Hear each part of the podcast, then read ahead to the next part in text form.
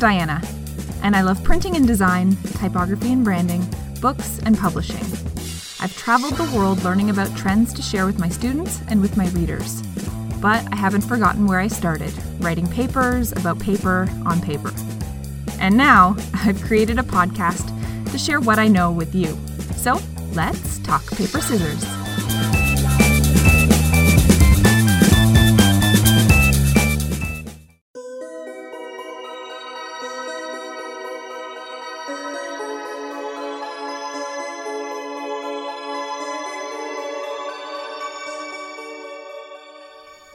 From the Middle Ages to the Middle East, from Futura to Fright, join us on a journey across the type universe and go where no designer has gone before.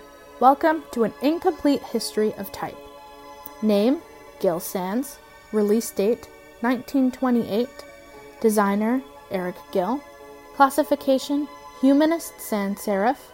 Owned by Monotype. Claim to fame Typeface for London North and Eastern Railway.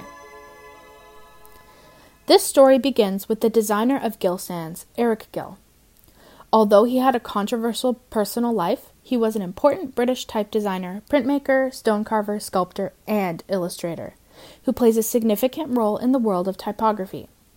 He designed the typefaces Perpetua and Joanna, which were both named after his daughters, and more importantly, the ever so famous Gill Sans, which some might call the Helvetica of England.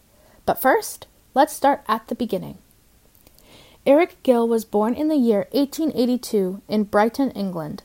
He attended the Chichester School of Art and then later the Central School of Arts and Crafts in London. At the Central School of Arts and Crafts, he was an apprentice to Edward Johnston, a British calligrapher, in 1901. When designing his own type, Gill was inspired by the sans serif typeface Johnston designed for the London Underground Railways.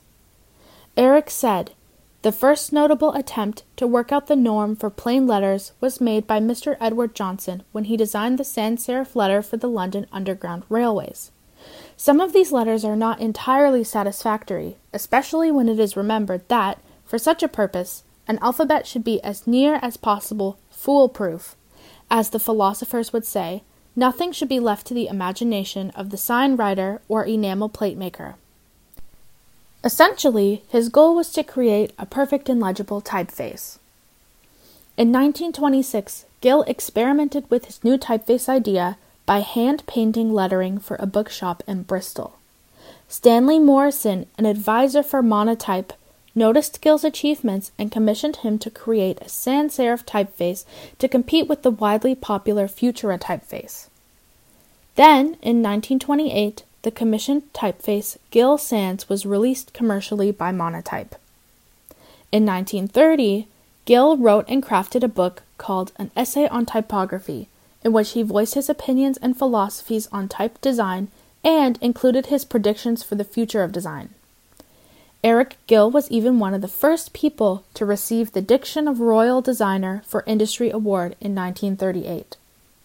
Eric Gill died in 1940 due to lung cancer. Now, let's take a deep dive into the Gill Sans typeface. Firstly, Gill Sans is a humanist sans serif typeface with some geometric features, which make it legible and readable in both large and small sizes. Gill Sans is humanist because it contains features that mimic pen written letters. The most prevalent geometric feature of Gill Sans is its circular O. In addition to Johnston's Underground Railway typeface, Gill took inspiration from typographic classic Roman proportions. This can be seen through the classic shapes of the A and G, as well as the vertical stroke ends on the C, E, and F. The vertical stroke ends create an illusion of the stroke thinning, which connects back to Roman type. It also has a very clean and warm appearance. Some other notable features of Gill Sans include a double story hourglass shape lowercase g, a double story lowercase a, a relatively small x height, and lastly, the upstrokes and downstrokes have the same thickness. Only the A, E, and G have thinner strokes. The Gill Sans font family consists of 36 different typefaces, including light, condensed, bold, and italic. Gill was the consultant for the design projects of many of these variations produced by Monotype. Compared to its competitors like Helvetica or Univers, the different type styles and their weights were not mechanically produced from a single drawing, making each unique in their own way. For example, according to Monotype themselves, each weight retains a distinct character of its own. The light font, with its heavily kerned F and tall T, has an open, elegant look. The regular font has a more compact and muscular appearance, with its flat bottomed D, flat topped P and Q, and short triangular topped T. The bold font tends to echo the softer, more open style of the light, while the extra bold and ultra bold have their own vivid personalities. Now, over the years, one alteration was added to the Gill Sans typeface to make it more legible. In the original design, there was no distinction between the lowercase l, uppercase i, and the number 1. To solve this problem, a small hook or serif was added to the top of the number 1 in a new typeface titled Gill Sans Altfig 1. Now you might be wondering, how did Gill Sans become so popular and gain the title the Helvetica of England? Well, the year after its release in 1929, Gill Sans was chosen to be used as the official typeface for the London North and Eastern Railway system. It could be seen on everything from timetables to locomotive nameplates to dining car menus to advertisements. In 1935, Gill Sans was noticed globally when designer Edward Young used it for the Penguin Books jacket design. By the mid 1900s, Gill Sans had become a corporate typeface and could be seen everywhere as well. Some more notable appearances include printed materials for British Railways starting in 1948, as well as the BBC logo and branding in the 1990s. However, the BBC now uses its own typeface, BBC Reith, for its branding and communication. In 2004, Gill Sans was even the official typeface for the Olympic Games in Athens. However, there were some people who chose to disregard Gill Sans as a typeface, but not because of the font design. Gill was known to have a bad attitude towards women and was very controversial.